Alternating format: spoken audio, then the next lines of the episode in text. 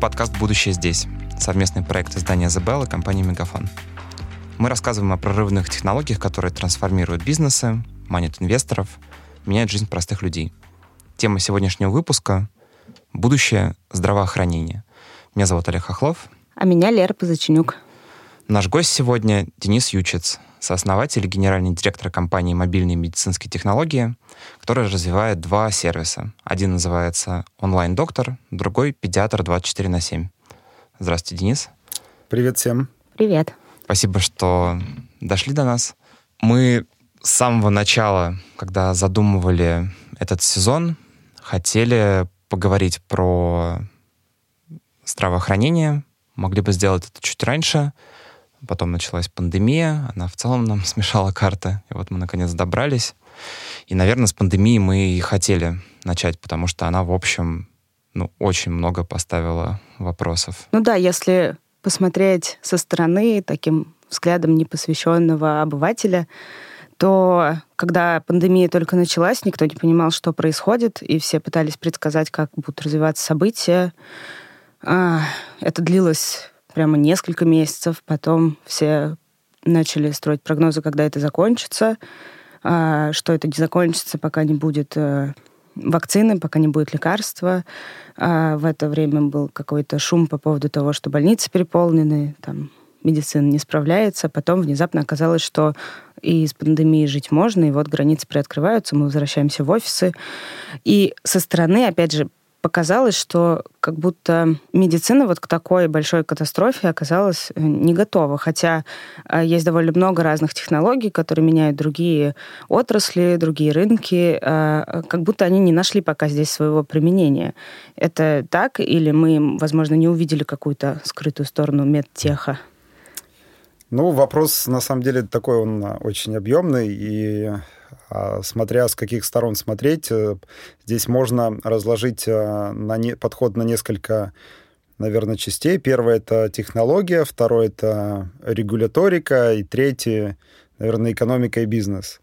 А если с точки зрения ну, такой технологии и науки, то, мне кажется, иммунологам и а клиницистам, в принципе, было понятно изначально, что эта история будет надолго, и то, что случилось с пандемией, на самом деле, там, а, ковид, э, тип э, вируса, он был известен давно, и к нему, ну, в принципе, а, вопрос времени, когда только он а, вспыхнул бы с, с такой силой, как произошло. Вот. А действительно, ни одна система здравоохранения не была готова, но в полной мере. Но то, что это будет долго и довольно болезненно, в принципе, ну, специалисты понимали.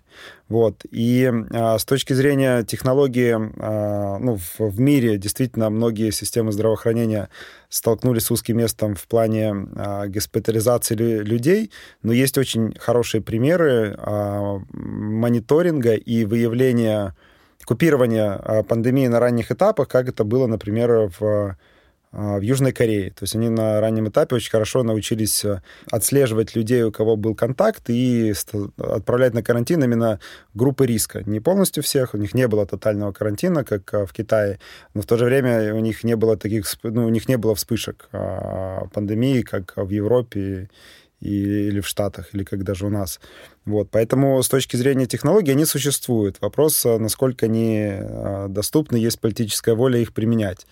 А касательно а, ну, то, что сейчас происходит вакцинация, ну, разрабатывается вакцина, опять же, вопрос, наверное, больше административный, потому что вакцина, ну, в среднем разрабатывается от открытия молекулы до выхода на рынок примерно в среднем на там, большом рынке примерно 10 лет. Это тратят около миллиарда долларов. Вот, но а, вся, все основное время тратится на регуляторику, это на обеспечение безопасности вакцины. Это три стадии клинических испытаний, которые тестируют а, разные группы, а, группы людей на предмет а, эффективности вакцины, потом безопасности.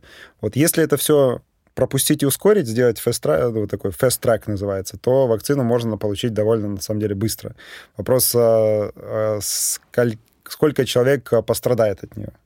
Поэтому если стоит задача сегодня, например, массово а, вакцины, которая находится сейчас в разработке, вывести на рынок, то, конечно, они будут действовать. Большинство из них. И большинство из них поможет. Сейчас, если не ошибаюсь, более 130 кандидатов находится в разработке. Вот. Но какое-то количество людей, скорее всего, пострадает. И на самом деле в фармацевтии так и плюс-минус происходило, наверное, а, до начала, может быть, середины 20 века. То есть были э, молекулы, были лекарства, которые выводились на рынок, которые давали большой массы населения. Ну и, конечно, для кого-то они работали лучше, для кого-то хуже. Но в большинстве своем, по принципу Паретта, в 80% случаях они работали эффективно. Вот, поэтому сегодня у нас вакцины есть а, в разработке. Они а, будут доступны, они явно, ну, скорее всего, будут работать, но нам надо ждать некоторое время, чтобы они прошли клинические испытания а, для безопасности. Ну и потом займет какое-то время еще наладить логистику. С, с вакцинацией вопрос не только наличия вакцины, есть она или нет, но и логистики это а, производство и доставки в, ну, в конечную точку потребителю, потому что можно иметь вакцину на руках, но не иметь логистики с а, транспортировкой, с холодильниками, с точками хранения и тогда она будет полностью бесполезная. Вот, поэтому пандемия как? Она, во-первых, выявила, что у нас есть проблемы, технологии, они действительно есть, и то, что сейчас вакцины, которые дел... разрабатывались раньше, 10 лет а, по прогнозу должны выйти на рынок в течение 2-3 лет, а, показывает, что все-таки мы давно далеко шагнули. А, и то, что раньше испытывались вакцины на новые формулы на мышах, на обезьянах, а сейчас это также переводится в ну, как моделирование через искусственный интеллект. А, вот. И с точки зрения а, бизнеса, пандемия также это вопрос а, здесь, что мы спасаем, экономику или жизни. Вот. В большинстве все страны выбрали спасение жизни в первую очередь. Поэтому поэтому были где-то, наверное, чрезмерные а, меры приняты, чтобы в первую очередь обезопасить а, людей, рас, ну, остановить, купировать распространение. Конечно, будем сталкиваться с последствиями. Это вторичные эффекты. Это сколько людей недополучили помощь, сколько хронических пациентов оказались в сложной ситуации, сколько сложных случаев перешло в, в летальные исходы, сколько людей пострадали финансово в плане потерь работ, бизнеса и так далее. Но в первую очередь мы да, типа последние пять месяцев а, именно делали акцент на спасении жизни, в первую очередь, тех, кто заразился вирусом. А ваши проекты как перенесли пандемию? Ну, конкретно ваши проекты и в целом рынок телемедицины? А, ну, у нас а, такая ситуация, на самом деле, схожая, наверное, по тенденции с миром. Мне кажется, сама, сам рынок цифрового здравоохранения за три месяца шагнул, ну, как минимум на года три вперед. А, с точки зрения использования и восприятия пользователя конечного э, и также врачей. Если до этого с, с врачами приходилось еще где-то объяснять и где-то показывать, что есть такие инструменты и для чего они нужны, то за три месяца мы получили огромную лояльную базу врачей, медучреждений, которые на самом деле сами ну, стучатся в технологичные компании, где которые, врачи, которые ищут э, решения, которые с удовольствием их начинают использовать. Это также происходит, э, тенденция отслеживается в мире по количеству венчурных сделок, которые а, начали проходить, происходить, э, начиная с марта а, в, ну, в таком классическом телемедии, когда каждую неделю выходили а, новости о том, что очередной проект взял там, десятки миллионов, где-то это сотни. То есть каждую неделю это было десят, десятки миллионов долларов инвестиций или сотни. То есть не было какой-то недели, которая там была скупа на венчурные сделки. Вот. Это было, наверное, месяца три подряд, наверное, во всем мире. Например, в Китае с начала а, пандемии сервисы, которые да, делают телемет, они выросли более чем, ну, примерно за три месяца более чем на тысячу процентов. Там проекты, которые сейчас ну, являются такими ключевыми, они оказывают более миллиона консультаций в месяц. То есть миллион консультаций в месяц между там, пятью-шестью основными сервисами в Китае. То есть это огромная база пациентов, огромная утилизация. Вот, и это уже не является чем-то обособленным, а телемет э, является таким рабочим инструментом в руках врачей. медучреждений.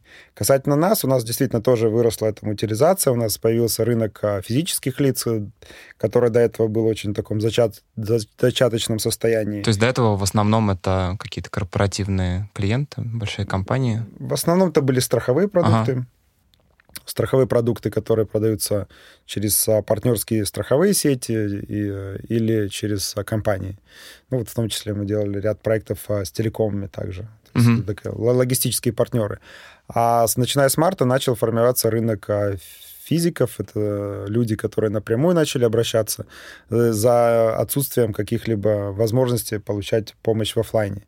И телемет, вот то, что важно, он, э, ну, это один трек, то есть увеличение утилизации, где-то продажи, которые были чисто в офлайне, они снизились, это, которые по партнерской сети, по страховым, но а долгосрочно это, конечно, большой шаг вперед, и теперь просто телемет — это такая часть медицинской помощи, то же самое, как как э, система записи на очный прием.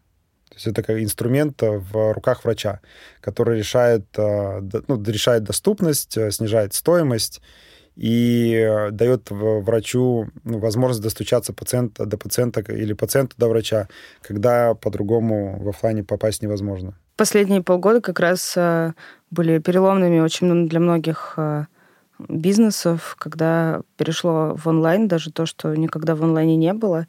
И кажется, что сейчас ну, самое время, ну, вообще переводить медицину в онлайн. Ну, то есть сейчас, когда люди опасаются ходить в больницы, потому что там могут заразиться тем же ковидом, например, а, или врачи, которые подвергаются там большим рискам, работая с большим количеством пациентов постоянно.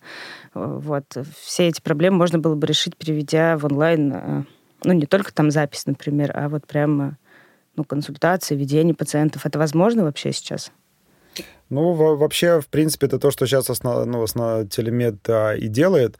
А, вообще есть а, несколько таких направлений. А, а, обследование пациента, вот первичное, пощупать, посмотреть. Мне кажется, это из а, практики немножко несколько веков назад. В основном все-таки все диагнозы и а, ну, грамотные решения врачей ставятся на основе а, диагностики, это и лабораторная, функциональная.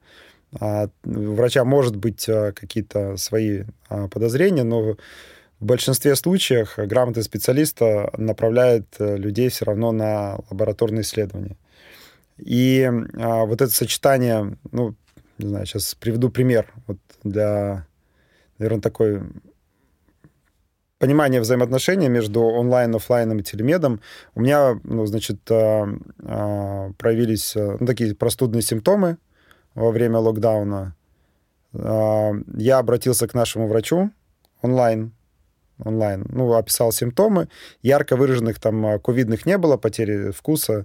Мне посоветовали вызвать, э, ну, сдать ПЦР-тест вызвали нашу партнерскую лабораторию, как бы это опять через сервис, получается, приехала а, на дом лаборатория, взяли анализы, а, ПЦР, взяли утром, это было воскресенье, к вечеру они у меня были на руках, анализ отрицательный. Я поговорил с врачом, она говорит, ну да, ПЦР часто ну, отрицательный, опять онлайн с врачом. А, э, ПЦР часто отрицательные, давай подождем там еще день и сдадим два дополнительных анализа, они вторичные. Это реактивный белок, СОЭ и э, ферротонин. А, пошел, опять здесь я уже пошел очно в лабораторию, сдал эти анализы, они опять отрицательные, она меня пригласила к себе. Ну, это врач, который у нас работает в сервисе, плюс э, практикует в одной из медучреждений. Я к ней пришел очно, она мне посмотрела, ну, вроде бы по всем симптомам ничего, ухудшения состояния нет.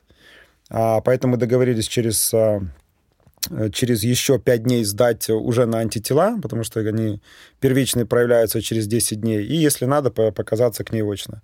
Я сдал на антитела, антитела отрицательные, ну и все, и на этом наша история закончилась.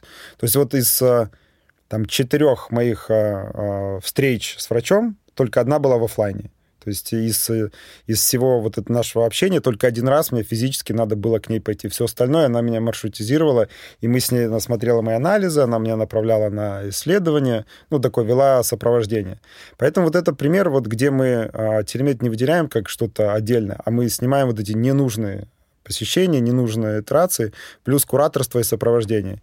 И еще очень важно, ну, я лично верю, что а, ну, вот это взаимоотношение э, вообще инструментов а, в цифровых позволяют более а, точечно приводить пациента к врачу. То есть вот весь этот шум, который сейчас происходит, огромные очереди пациентов, они не должны там быть, которые сидят. И они свободно могут наблюдаться удаленно, их могут логистировать, маршрутизировать, курировать, ну, любой формат. Но вот сидеть в очередях, действительно ставить риск под риск себя, других пациентов, врачей, это абсолютно там, не вписывается в контекст 21 века. Поэтому общение с врачом, оно должно быть дорогое, а, как мне кажется, офлайн. И оно должно быть очень предметное. Это значит, я прихожу, это сложные случаи, это пред, какие-то предоперационные э, ситуации, это ну, какие-то хронические заболевания. А, вот. А все остальное можно и нужно решать а, с помощью инструментов, которые нам мир, наш, а, технологии начинает давать все больше и больше. Я так понимаю, что в том числе мы говорим о разных гаджетах, которые постепенно умнеют. Вот скоро выйдет новый Apple Watch, интересно, чему новому он научится. А какую часть вообще вот этой рутинной работы можно будет э, у врачей забрать? Потому что вот есть ощущение, что и эта часть тоже 21 веку уже начинает не соответствовать.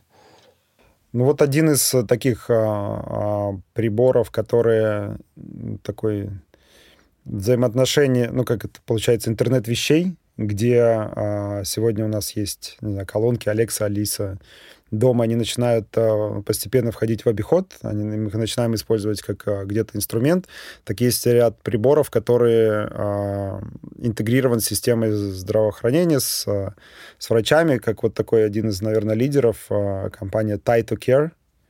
Это небольшой гаджет, который является таким, наверное, помощником молодой мамы, где он в первую очередь не работает сам по себе, он обязательно должен быть, быть подключен к системе телемеда в каждой стране, то есть он локализуется под каждую страну и обязательно подключается к а, к локальному провайдеру. То есть, если ты его покупаешь в России, соответственно, есть две компании, две, два медицинских центра, которыми я могу стать на, сейчас на обслуживание в этих приборах. Он дает возможность э, слушать легкие, слушать сердце, он дает возможность э, снимать и видеть, э, ну, как для, для, как для детей, детей, так и для взрослых, это ухо, горло, нос, с возможностью и там записать, и включить камеру, и свет. Э, зачастую, мне кажется, это лучше получается, чем у врача. И параллельно сразу ты в живом формате общаешься с врачом. И он видит у себя в платформе то, что прибор этот транслирует. То есть, по сути, это такая вот рука врача, которая протягивается, которая всегда дома, и с сервисом телемеда ты имеешь врача в доступе 24 на 7. То есть э, тебе не надо ждать своего педиатра или терапевта, у тебя всегда кто-то на связи, и вот с этим прибором ты можешь, по сути, снимать. Очень важно, что он сертифицирован в э, FDA как медицинский прибор. То есть он является медицинским прибором, и все данные, которые с него снимаются, они, ну, то же самое, что у тебя снимали бы на очном визите у врача. Вот. А, есть, ну, это такой вот прямо из а, практического тоже ребята взяли большой раунд в, в апреле, если не ошибаюсь, и сейчас делают экспансию по странам. То есть они доступны тоже и в России сейчас. Я прошу прощения, как это работает? То есть ты его подносишь к груди, он слушает У него легкие? насадка, да, насадка. Сам прибор выглядит вот такой, как небольшой мяч. А на него одеваются разные насадки. И одна из насадок, она слушает э, легкие и записывает, транслирует врачу, и, сер и сердце. То есть то же самое, как врач тебя слушает. Это, в принципе, электронный стетоскоп. Uh-huh. А, как врач тебя слушает стетоскопом и полагается на свое только ухо, а здесь у тебя прибор, во-первых, он а, слушает и анализирует. Если что-то ему нравится, то может подсказать врачу. Ну и врач слышит так же, как он слышал бы, используя там, стандартный классический стетоскоп, которому 300 или сколько, 400 лет. Поэтому, мне кажется, все-таки прибор а, с а, с электроникой внутри ну, шагнул дальше, чем классический стетоскоп. Вот. Но на самом деле масса приборов, которые интересны. Вот сейчас а, выходит в тренд, ну, в тренд а, такое ментальное здоровье. А, у всех эмоционального выгорания у многих в связи с напряжением. Действительно, работы с пандемией многих не уменьшилась, а наоборот прибавилась. Стерлась граница между работой и жизнью.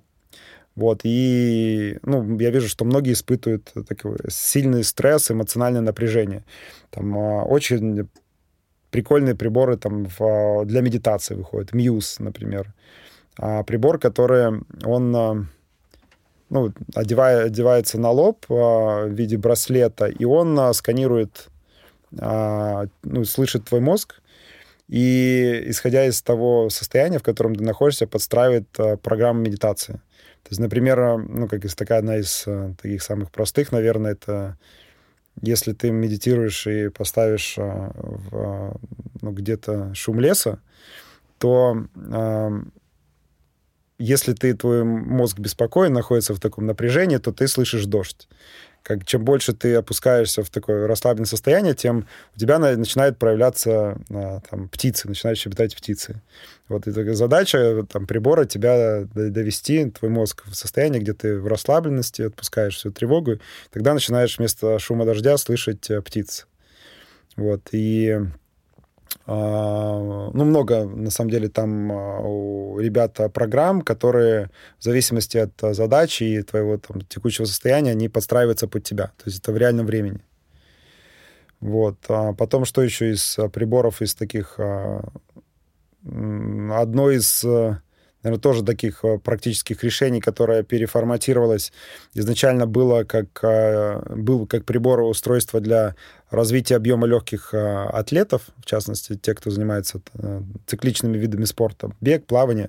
То есть это прибор, который делает программы на вдох-выдох, и в зависимости от, от программы выстраивается, восстанавливается резистентность на вдох и выдох. Вот, и ты просто на на приложении смотришь за программой и, соответственно, там, а, дышишь в зависимости от а, выстроенных показателей. Вот. А, и с чем столкнулись пациенты после ковида, в частности, это то, что у некоторых на, на, нарушена работа легких, и часто им рекомендуют надувать шарики. То есть надувать шарики — это опять такой очень довольно, как мне кажется, такой а, слабый подход. Здесь а, очень быстро а, ну, компания переформатировалась и стала выпускать свои приборы уже как а, реабилитация для а, постковидных, э, ну, постковидной ну, э, восстановления.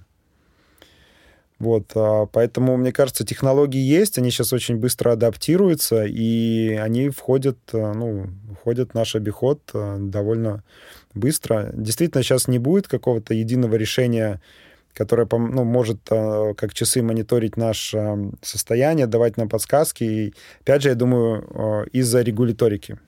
Ну, то есть мы придем к этому. Ну... То есть кажется, что это, ну, Логично. Так, так должно быть, да, что один гаджет, неважно, там, часы или ну, или кольцо. система, может быть, гаджетов на тебе. Ну, хотелось бы просто какой-то один, в, который, в котором есть все вот эти сервисы и многие другие, которые собирают максимум простых показателей, и в случае чего просто пищит, присылает тебе сообщение, говорит, ну да, друг, и тебе чьи данные воспринимаются а, системой здравоохранения как, ну, как медицинские данные, они по фану собранные, пульс. Да. Но это все больше в регуляторике сейчас, а, потому что, опять, у нас в каждой системе, в каждом... То есть если я компания, которая, например, находится в Германии, я делаю это, ну, даже так. А, вот есть а, браслет, не браслет, а кольцо Quora, которое мониторит а, мое состояние, в принципе, физическое. Оно смотрит, как я в течение дня нахожусь, какое у меня эмоциональное состояние и как я спал, как мой организм восстановился или нет. Его используют также атлеты довольно много, там чуть ли не половина команды НБА э, с ними ходят. Ну и в целом такие продвинутые тех-предприниматели тоже довольно часто его там а, носят. Оно, а, если не ошибаюсь, скандинавское. Теперь, чтобы оно работало в России, его мог, эти данные мог интерпретировать врач, э, здесь нам надо это, это кольцо сертифицировать как медицинский прибор, нам надо а, обезопасить э, персональные данные, локализовать сервера и так далее, и так далее. И здесь э, встает вопрос у компании, а стоит ли мне выходить там на российский рынок сейчас, или мне там идти, например, на американский, который больше по деньгам и который, ну, где-то гораздо легче по регуляторике. Вот. И, как правило, выбирают те рынки, которые больше... Нет, ну, это понятно. Да, и у нас вот этот вопрос тогда всегда стоит э, медицинские данные, э, они, да, они важны, но вот соотношение какое-то использование их э, с точки зрения развития науки или с точки зрения здравоохранения. Как правило, здравоохранение навязывает очень сильные там барьеры для выхода таких компаний на рынок. Поэтому а приборы, они обязательно должны быть, они будут, но они появляются, как мне кажется, гораздо позже, чем могли бы, могли бы из-за регуляторики. Все эти штуки, они про там, раннюю диагностику, про своевременное информирование о каких-то потенциально опасных вещах.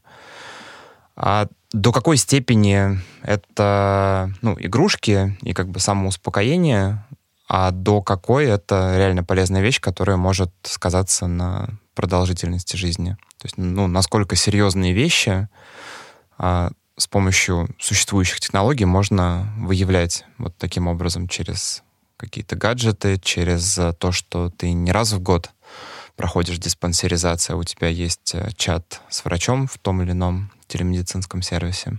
Ну, мне кажется, а, ну, не поверите, вот а, мы ну, такой в формате теста делали пилот а, с совершенно не классическим партнером а, почта. Ну, все знают, какое отношение к почте. ну, стереотип, что где-то так и есть, а, что а почта иногда не совсем быстро доходит до своего а, адресата, но вот а, у них был проект в ряде регионов, где они с помощью а, приборов ходили, с помощью почтальонов делали замеры дома у, а, а у пациентов, у людей, сделали замеры по, а, по-моему, давлению и да, это было давление в первую очередь. И они смогли выявить группы риска, по-моему, от заявленной статистики на 20% выше а, с сердечно-сосудистыми заболеваниями а, через вот даже такой простой опросник в течение а, за опросник и использование там какого-то гаджета, который снимал показания, показания с пациентов именно по сердечно-сосудистым а, заболеванием. И они смогли за 2-3 месяца выявить около 20%, по каждому более чем, по-моему, 20% а, в регионе а, людей больше, чем изначально было в статистике Минздрава. Поэтому это, на самом деле, тут э, довольно легко э, можно начинать делать очень полезные вещи довольно простыми инструментами, потому что сейчас этого не происходит совсем. И это как, э, наверное, если вернуться в развитие фарм-индустрии, когда в 50-е, 60-е годы был очень большой прорыв э, в, в снижении смертности, потому что начали массово использовать довольно простые лекарства. Но так как до этого они не использовались, они дали колоссальный эффект прямо на старте. Поэтому мы, в принципе, находимся в такой же точке, где приборы, они ну, начинают внедряться в систему здравоохранения, но они сейчас именно как превентивная медицина не используются. Поэтому я думаю, что как только будет а, выстроен формат а, монетизации, в первую очередь, потому что всегда надо в здравоохранении смотреть, кто платит за услугу. Или это а, страхование, или это бюджет. Но все равно за услугу кто-то должен платить. Как только с превентивной медициной будет а, понятно а, по тому, кто платит за нее, мы увидим, мне кажется, очень большой прорыв а, с точки зрения снижения смертности и, даже не смертности, а снижения а, остроты хронических заболеваний. Вот, но возвращаться надо к вопросу, кто за превентивную медицину и как будет платить. И какие есть стимулы. Например, как в той же Корее есть а, очень такой, мне кажется, простой, но действенный формат.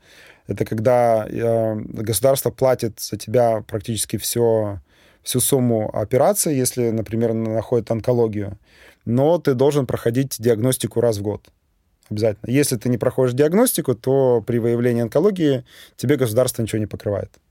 Очень просто и очень хорошо работает. Поэтому, а, проходя диагностику, все снижают нагрузку на систему здравоохранения в плане хронических заболеваний, их остроты и сложности, ну и в то же время получают защиту со стороны государства. Вот, поэтому, мне кажется, даже сами приборы не так важны, как в первую очередь поиск системы монетизации и финансирования, даже не монетизация, а финансирование, потому что они есть и доступны.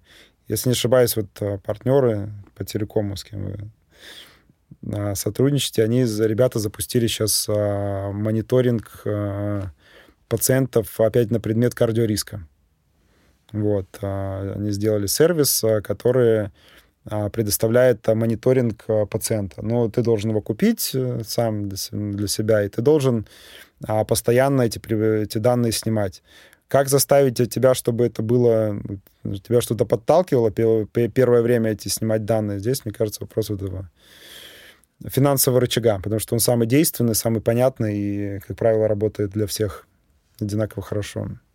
Я вот сейчас была на музыкальном фестивале, где давали кэшбэк в одном, в неком банке за то, что ты крутил педали велосипеда. Чем больше накрутил за минуту, тем больше тебе дают кэшбэк в следующем месяце. Мне кажется, какие-то такие мотивации работают хорошо. Ну, мне кажется, финансовая самая понятная и самая такая действенная. Ну да. А вот э, смотрите, мы, допустим, научимся лучше, быстрее распознавать заболевания на ранней стадии, вот потом их надо будет лечить. А вот здесь происходят сейчас какие-то большие изменения, потому что в целом, опять же, как обывательски себе представляю это я, э, в каком-то надеюсь, что обозримом будущем будет такая ситуация, когда у меня очень рано найдут склонность к какому-нибудь заболеванию, будет какой-то генетически подогнанный под меня препарат, который будет подходить лично мне и очень эффективно меня лечить, и мы будем все жить 150 лет. Не знаю, будет такое вообще? Так это работает? Это вы сейчас коснулись очень большой темы, то, что называется longevity. А, такая ну, трендовая и ну, зачастую ну, не совсем а, она не до конца, мне кажется, понятна. А, в первую очередь, то, что все думают, что longevity — это о том, что мы будем жить 150-200 лет, но в первую очередь э, это о том, что мы будем жить, например, 80-90, но качественно. Потому что 20% жизни, как правило, среднестатистический человек проводит а, в а, хроническом заболевании в, ну, в довольно тяжелой форме. Есть а, а, категория людей, которые называются centenarians. Это те, кто прожил более 100 лет. И у них очень всех одна есть особенность. Они не страдают а, тяжелыми формами хронических заболеваний последние годы своей жизни. Они сгорают за 2-3 года. То есть они живут а, всю жизнь довольно хорошо, довольно качественно, и, ну, и последние 2-3 года что-то там идет, что-то ломается, и они сгорают быстро. Но нет вот этого затяжного формата. Вот, поэтому а, то, что мы будем жить долго и качественно. Надеюсь, что начнем с того, что будем качественно. В первую очередь то, что качественно. Над этим опять в, в этот рынок опять идут большие э, умы, хорошие инвестиции. И количество начинает переходить в качество. Есть ряд уже там и где-то препаратов, которые э, начинают влиять на качество жизни, на, скажем, предотвращение развития хронических заболеваний. Важно действительно генетически. А есть, а, ну, сегодня даже есть у нас ряд компаний, которые могут сделать вам генетические предрасположенности. Вот, вот э, вы кто-нибудь делали тесты генетические? Я пока нет. Но... Я тоже не делал. Вот я, в принципе, я знаю, ну, я знаю ребят очень хорошо, кто, но я это не сделал, вот сам себя не заставил. И вот. И, а тест выявит прям предрасположенность, обозначит какие-то здесь, ну, вопрос, а, вопрос вот этой мотивации. Если бы меня финансово подтолкнули бы как-то, я бы, ну, наверное, более активно бы в это вовлекался. Такие вот. вещи нужно просто дарить. Наверное. Друзьям и близким. Может быть, может, это вариант. Вот просто мы все здесь как бы понимаем, что это есть, знаем, куда прийти, и все равно не делаем. Я даже понимаю, что я со своей точки зрения внутри, находясь этого всего, все равно а, не заставил себя это сделать. Ну, какие-то простые вещи, вот с точки зрения там, себя как пользователя, там, начинаю к этому приходить. И в целом а, то, что есть приборы, есть э, какие-то решения, но мы можем начинать э, работать над своей, э, ну, качеством своей жизни довольно простыми, простыми решениями. Вот все эксперименты во всех биологических а, мыши, крысы, обезьяны, собаки, люди показывают одно, что снижение калорий и увеличение активности качественно улучшает продолжительность нашей жизни. То есть даже без приборов, без а, лекарств, есть лекарства, которые продлевают, а, ну, продлевают, в принципе, жизнь. Есть а, БАДы, которые показывают довольно оптимистичные прогнозы. Но вот кроме них, вот два простых, простых способа, они уже дают нам инструменты. И то нам это тяжело делать. Нам тяжело делать. Меньше есть, калорий потреблять меньше, чем надо, и больше двигаться. Вот, в принципе, все доступно. И делать генетические исследования, чтобы выявлять зоны риска на ранней стадии. В принципе, мы можем сейчас, вот сейчас можем выйти и начинать работать над э, качественным улучшением жизни прямо вот Иногда кажется, что проще дождаться панацеи. А я сегодня был в спортзале. Да, панацеи, вот ну, да. Ну, наверное, расстроен, но панацея в виде одной таблетки все-таки не будет, наверное, в обозримом будущем, потому что, ну, чем больше э, делают исследования на эту тему, тем больше понимают, что это все-таки комплексная вещь, и какого-то, ну, как снять, снятие головной боли бупрофеном не получится. Поэтому здесь, наверное, мотивация. Вот я сторонник э, такой финансовой мотивации, чтобы было понятно каждому, зачем это делать. Потому что опять у нас, еще раз, у нас инструменты, они ну, первичные и довольно действенные, они у нас уже есть в руках. Как себя сейчас заставить им следовать? И следовать не на два месяца, а следовать им, ну, чтобы это стало частью, таким образом жизни. Вот это сложно. Мне кажется, у нас сегодня получился один из самых жизнеутверждающих разговоров за весь наш Это цикл. Правда. Занимаемся спортом, считаем калории и Живем через одно поколение Apple Watch научится делать что-нибудь хорошее и будет присылать сообщения, если нужно что-то сделать с своим здоровьем. Спасибо вам огромное. Спасибо. А, это был подкаст «Будущее здесь». Слушайте нас на всех подкастерских платформах. Пока. Будьте здоровы. Пока.